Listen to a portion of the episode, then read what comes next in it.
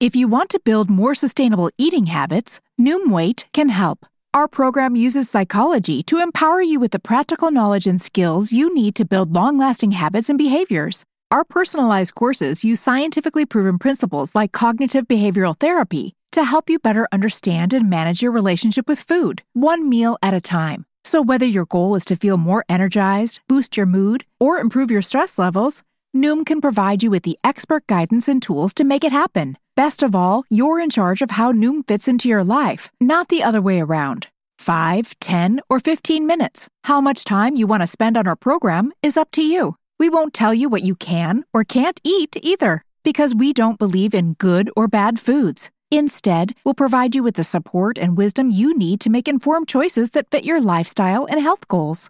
Start your trial at noom.com slash balance. That's N-O-O-M dot com slash balance. Hi, and welcome to the Shoot from the Heart podcast with me, Diane Bell.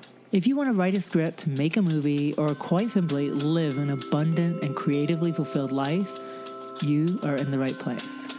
Each week, I'll share with you tips, techniques, and real world information that will inspire and empower you on your path. Thank you so much for joining me. I am rooting for you all the way. Let's do this. Hi there.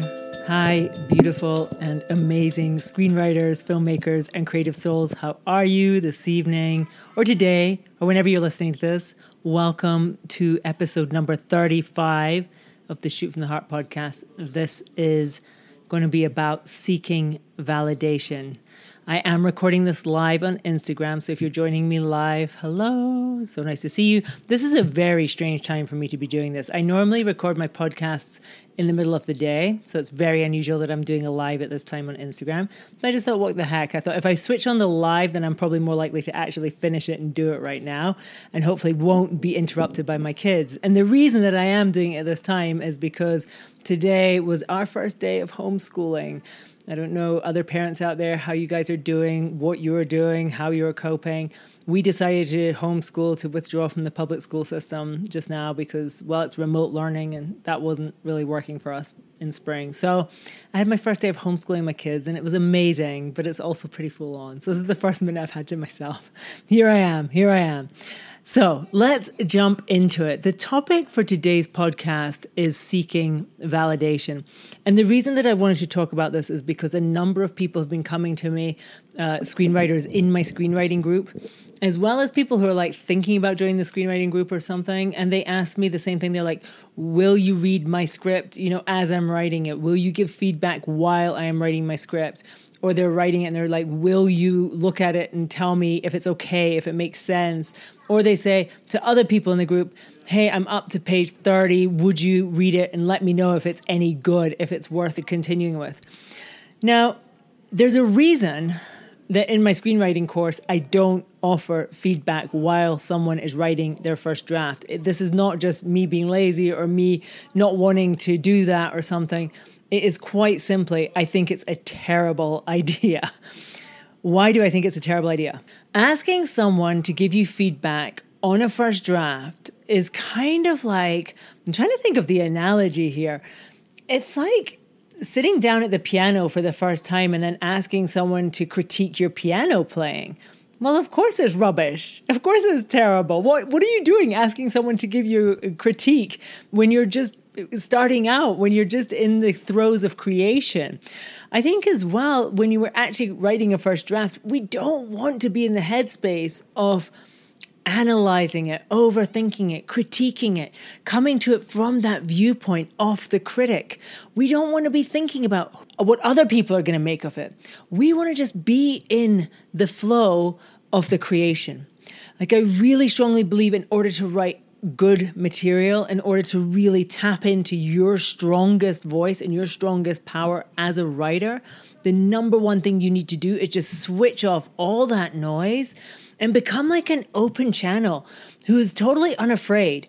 And I mean that in the sense that you are not afraid to write crap. you know, you're not afraid of writing the worst screenplay ever. You're just getting it down on the page. You're just being present to it and letting it flow through you.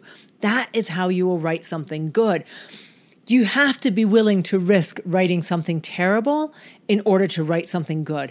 And it feels to me like a lot of people starting out just want to bypass that. They want to know from the start that it's good. They want to be validated before they've even finished the thing and be told it's good so that then they, they know it's worth them continuing in it. They know it's worth their while finishing it. But the whole act of creation is just a mad leap of faith. The whole act of creation is just a holy yes to the madness and the chaos that might come out of you. It's just a it's a commitment to be there, to be present, to be a channel to the story that's coming through you, whether it's good, whether it's bad, whether it's terrible, whether it's a mess, whether it's ridiculous, whether it's stupid, no matter what it is, to allow it to come through you and to get it down on the page. So when we get into the headspace of we write 10 pages and we're already saying, I want someone to have a look at it to tell me if it's any good, it's like, wait, wait, wait, wait, wait, wait, wait. Why would we expect it to be good at this point for the first in the first thing? And why wouldn't we just trust our own judgment? Why wouldn't we trust the process? Your screenplay is ready to share when you really believe it's good. Your screenplay is ready for you to share with other people when you're absolutely convinced that it is the best thing that it can be, that's when you share it. When you feel empowered in yourself and you're seeking feedback versus validation. Because let's talk about this for a second. Let's talk about the idea of validation. I was thinking, why do people seek validation? And I think it's clear that when people are looking for for feedback, quote unquote, on something that's hardly written and they say, I really want someone to read it so I can decide if it's any good or if it's worthwhile. I don't think we're seeking feedback, we're seeking validation. And we seek it because one, we don't trust our own judgment. And I would just ask you if you're if you're in that position of thinking, I want someone to look at my work, right? Really think about this and ask yourself, is this what you're seeking? Do you trust your own judgment? Because this to me is actually the most important skill you need to develop if you're going to be a successful artist of any kind. You need to trust your own judgment. And what that means is that you say, I like that, I don't like that. I think that's good, I don't think that's good. I think this is right, I don't think that's right and you're not overthinking it and you're not second guessing it and you're not going but what would the audience think? What would the critics think? What would that person think? Who cares what anyone would think? Because here's the thing about this about creation is that nobody knows anything and there's so much evidence for this in the film industry. There is so much evidence. There are stories of people who thought that they were working on a turkey and it turned out to be a work of genius. There are far more stories of people thinking they were working on works of genius and it turned out to be something of a turkey when it went out into the public eye. Nobody knows anything. There are films that are made that are completely panned and dismissed when they are first revealed to the public, that they are thought to be terrible films, that 10 years later are considered to be masterpieces. What happened? Did the film change? No, the film didn't change. People's opinions about it changed. Right? On the other hand, there's films that are lauded and given all the attention when they come out, and a couple years later they're forgotten about. Or even worse, they're kind of derided a few years later, and it's sort of like a bit of embarrassment amongst people. Why did we think that was good when it's clearly rubbish? Right? So Nobody knows anything. Now, once you really accept that and you know that that is the truth, that nobody knows anything, you realize that your judgment is just as valid and just as good as everybody else's, right? So, what you decide is good and what you decide is valid is just as important. And then you realize, aha, uh-huh, that means that I can trust my own judgment. If I think it's good, I, it, I, it's good. Period. Done. And maybe nobody in the whole world agrees with me. Maybe I'm the only person that thinks it good, but if I think it is, then it is for me. And as an artist, you have to develop that power. You have to develop that faith in yourself. If you don't do that, you're always going to be buffeted around. You're never going to be sure of yourself. It's just going to be a disaster. So you have to trust your own judgment. Why else do we seek uh, validation? We want the approval of others. I seem to remember a letter years ago. Do you remember this? It was like by a Nobel Prize scientist or something saying, Why do we do what we do? Why do we, uh, you know, work on these formulas and these theories and everything? And he said, Really, it's so that we're loved by others, so that we get their approval. And some people would say that's almost why we do anything and everything. Like, why do you write? Why do you want to make films? What is it really about? Like, underlying everything when you peel it all back. And I would say it is really often we want that approval. and why do we want the approval of others? It's really fear, isn't it? Like when you peel it back again, you realize we want the approval of others because we're afraid we're not enough. We're afraid that we'll be rejected. We're afraid that we'll be ostracized. We want to feel safe, right? And so these are all reasons that we seek validation from others, and we might use our art sometimes as a tool for that. When you recognize it, I think you can start to overcome that because you can start to realize that really you don't need the approval of others. You are already enough, right? There's nobody else that can say you are good. You are good, right? There's nothing to prove. And when you sort of realize that, you become free from this. But a lot of us are caught in that still. And when we're writing a script, we want someone else to approve it. We want somebody else, somebody who knows to say, You are good. It's worthy. Keep going. You're worth it, right? But I am telling you right now, you can do that for yourself. You don't need anyone else to do it. And honestly, if you rely on the voice of others for that, then you will also be slayed by them because if they tell you it's not good, if they tell you you're not good enough, it will destroy you. You have to choose to validate yourself and operate from that place. That is how you will succeed, not by seeking the validation of others. So, I think like when you really, really dig into this question of why do we even seek validation, you will see ultimately it is all about fear. I mean, it's just, it's always the case, isn't it, with these things? When I hear people say, Will you read my script because I don't know if it's any good? I don't know if I'm wasting my time. I think, who am I to say? Like, why would you think that I have a better judgment on that than you? You're not wasting your time. Of course, you're not. If you're doing something that you love, if you're being a channel for something that wants to come through you, if you're living your purpose, it can never be a waste of time. There's no world in which that could be a waste of time. And whether I think it's good or not is completely freaking irrelevant, right? Or anybody else. You choose to believe that it's good and everything else flows from that. And when you're in that empowered space, then I think you're ready to receive feedback. And feedback is different from validation because feedback is actually getting some like some thoughts back on your work. And I'm not denying that that's important. I'm not sort of saying that you should live in a little bubble and just create your own work and ignore everybody else completely. Feedback is absolutely crucial. And there does come a time in everybody's creation, creative process where you need feedback. You're so in your work that you view it from the inside and not the outside. And there comes a time you just need fresh eyes on it. You need somebody else to be able to say to you, "Oh, by the way, did you realize that bit doesn't really make sense?" And you, are like, "Oh, I just didn't even notice," you know.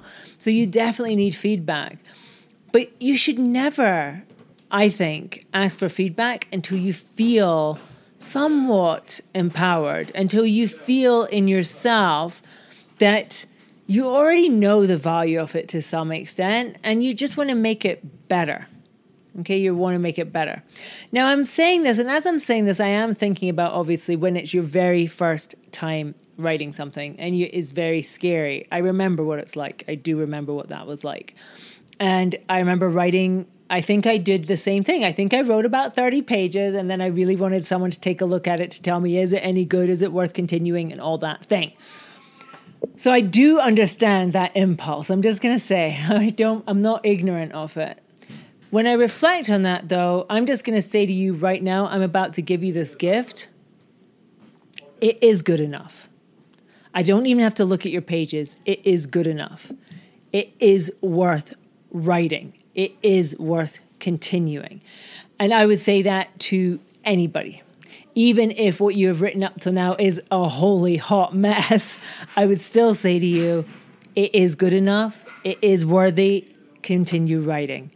And the reason that I would say that, no matter what state it's in, is quite simply because I know now, as somebody who has been doing this for a long time and who's written a lot of scripts, I know that no matter what a mess it is in, it can be made better. And it will be made better.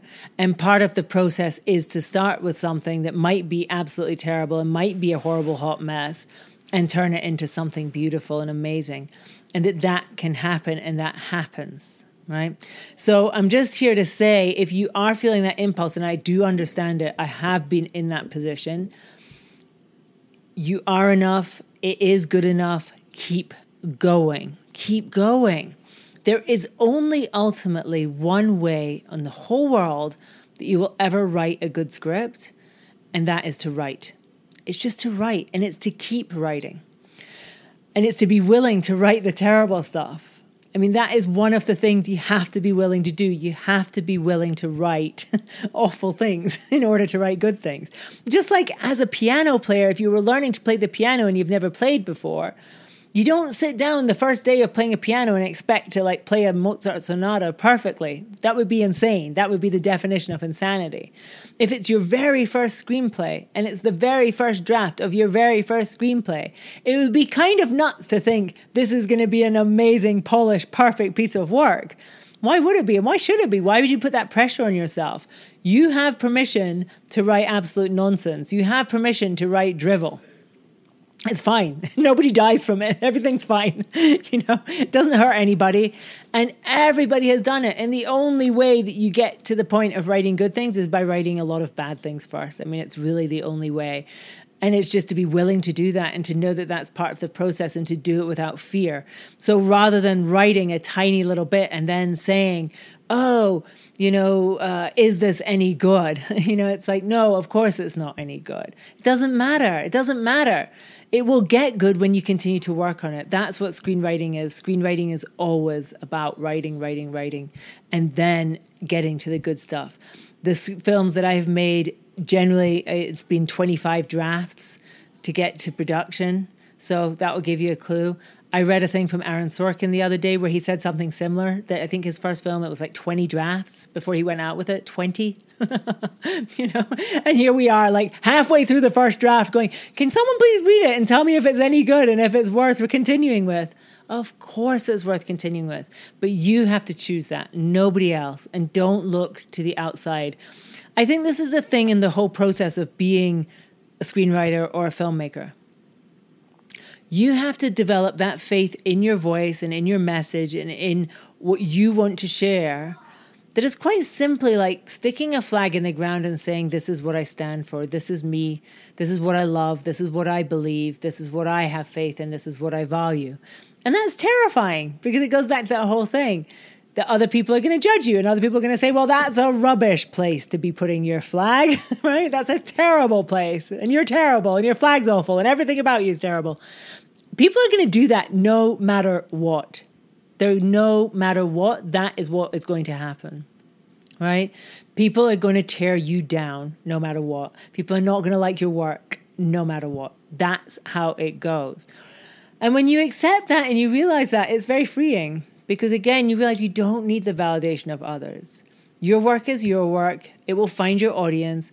The people who will find it will love it because they love it, and the people who won't, won't.